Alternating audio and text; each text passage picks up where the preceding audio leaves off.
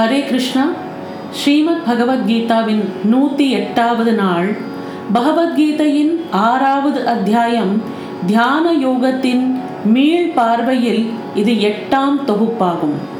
நேற்றைய தொகுப்பில் நாம் என்ன பார்த்தோம் என்றால் அர்ஜுனன் பகவானிடம் கேட்கிறான் இந்திரியங்களை கட்டுப்படுத்தும் முயற்சியிலும் சில யோக சாதனைகளையும் ஒருவன் தன் வாழ்நாளில் பின்பகுதியில் ஆரம்பித்து ஆத்மாவின் அனுபவம் கிடைப்பதற்கு முன்னாலே அவனுடைய ஆயுள் காலம் முடிந்துவிட்டால் அதாவது அவன் இறந்து விட்டால் அந்த ஜீவனானவன் எந்த திசையை அடைவான்?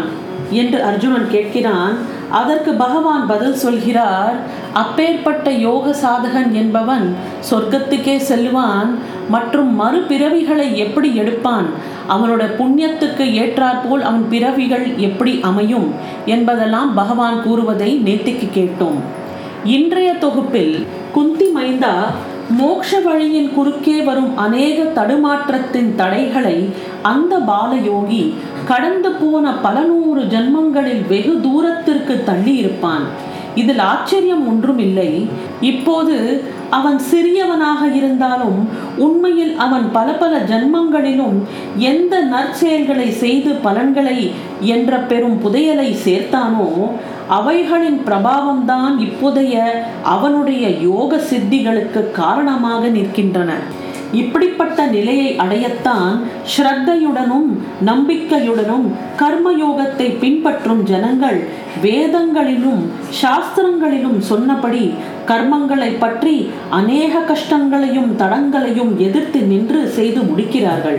ஆனால் ஞான வழியில் செல்பவர்கள் தங்களுடைய ஞானத்தின் பலத்தினால் விவேகம் வைராகியம் என்ற கவசத்தை உடலில் தரித்து பிறவி முதுமை மரணம் ரூபமான சம்சாரத்தின் சத்துருக்களுடன் போராடி தங்கள் காரியத்தை சாதிக்கிறார்கள்.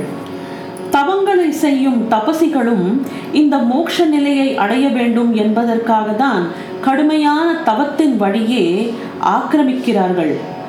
பக்தி வழியில் செல்லும் ஜனங்கள் இந்த சிரேஷ்டமான மோட்ச சுரூபத்தின் பிராப்திக்காக தான் பகவானிடம் ஒருமனதாக பக்தி செய்கிறார்கள்.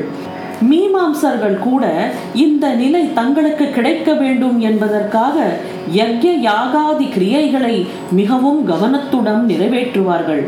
பார்த்தா இந்த எல்லாவற்றிலும் சிறந்த மோட்ச நிலையை அடைய எத்தனை விதமான சாதனங்கள் சொல்லப்பட்டிருக்கின்றன கேட்டாயா?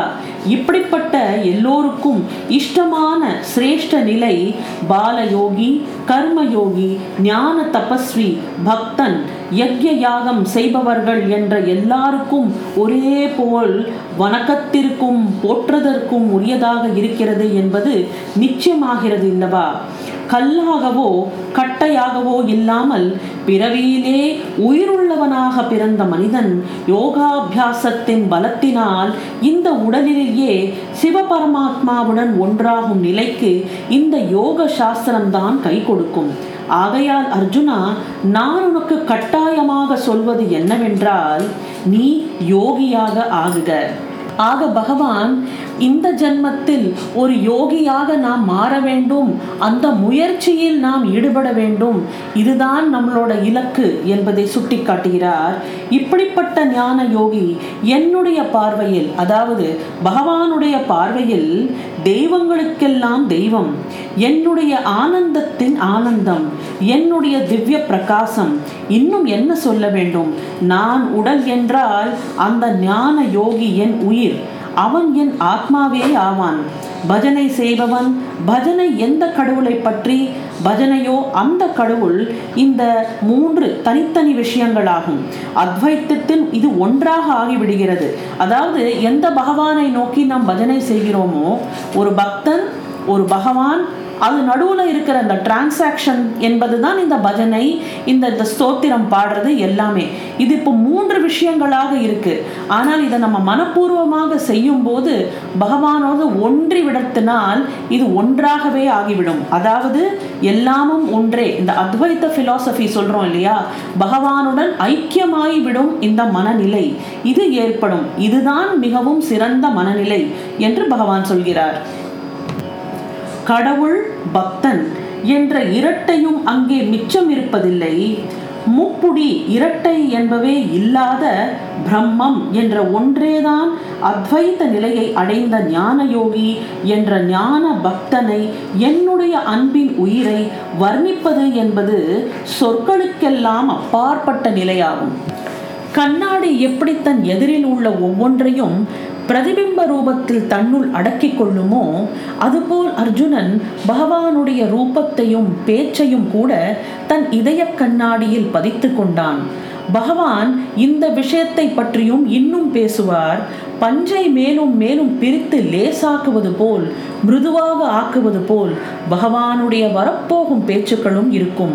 ஆகையால் கேட்பவர்களுடைய உள் மனம் சத்துவ குணத்தால் நிரம்பி லேசாகவும் மென்மையாகவும் ஆகும் வாய்ப்பு உள்ளது. அங்கு ராஜச குணமும் தாமச குணமும் மருந்துக்கு கூட காண கிடைக்காது. பகவத்கீதையின் ஆறாவது அத்தியாயத்தின் கடைசி இரண்டு ஸ்லோகங்களாக யோகியானவன் தவம் செய்வோர்களை காட்டிலும் மேலானவன் சாஸ்திரங்களை அறிந்தவர்களை காட்டிலும் மேலானவனாக கருதப்படுகிறான். மேலும் பயனில் ஆர்வம் கொண்டு கர்மங்களை செய்பவர்களை காட்டிலும் யோகி என்பவன் உயர்ந்தவன். ஆகையால் அர்ஜுனா யோகி ஆவாயாக என்று பகவான் சொல்வதும் அனைத்து யோகிகளிலும் எவன் ஸ்ரத்தையுடைய யோகியோ என்னிடம் ஈடுபாடு கொண்ட உள்ளத்தால் மனப்பூர்வமாக என்னை வழிபடுகிறானோ அந்த யோகியே என்னால் மிகவும் உயர்ந்தவனாக மதிக்கப்படுகிறான். அவன் என் உயிரே ஆவான் என்று பகவான் சொல்லி இந்த அத்தியாயத்தை பூர்த்தி செய்கிறார். ஆக நாம் இன்றைக்கு இந்த நூற்றி எட்டாவது நாள் அன்று பகவத்கீதையின் ஆறாவது அத்தியாயத்தின் மீள் பார்வையில் எட்டாம் தொகுப்புடன் பூர்த்தி செய்கிறோம். இனி நாளைக்கு பகவத்கீதையின் ஏழாவது அத்தியாயம் ஞான விஞ்ஞான யோகம் என்பதை தொடங்க உள்ளோம். பகவத்கீதையின் நூற்றி ஒம்போதாவது நாள் உங்களை நாளை சந்திக்கின்றேன். நன்றி வணக்கம்.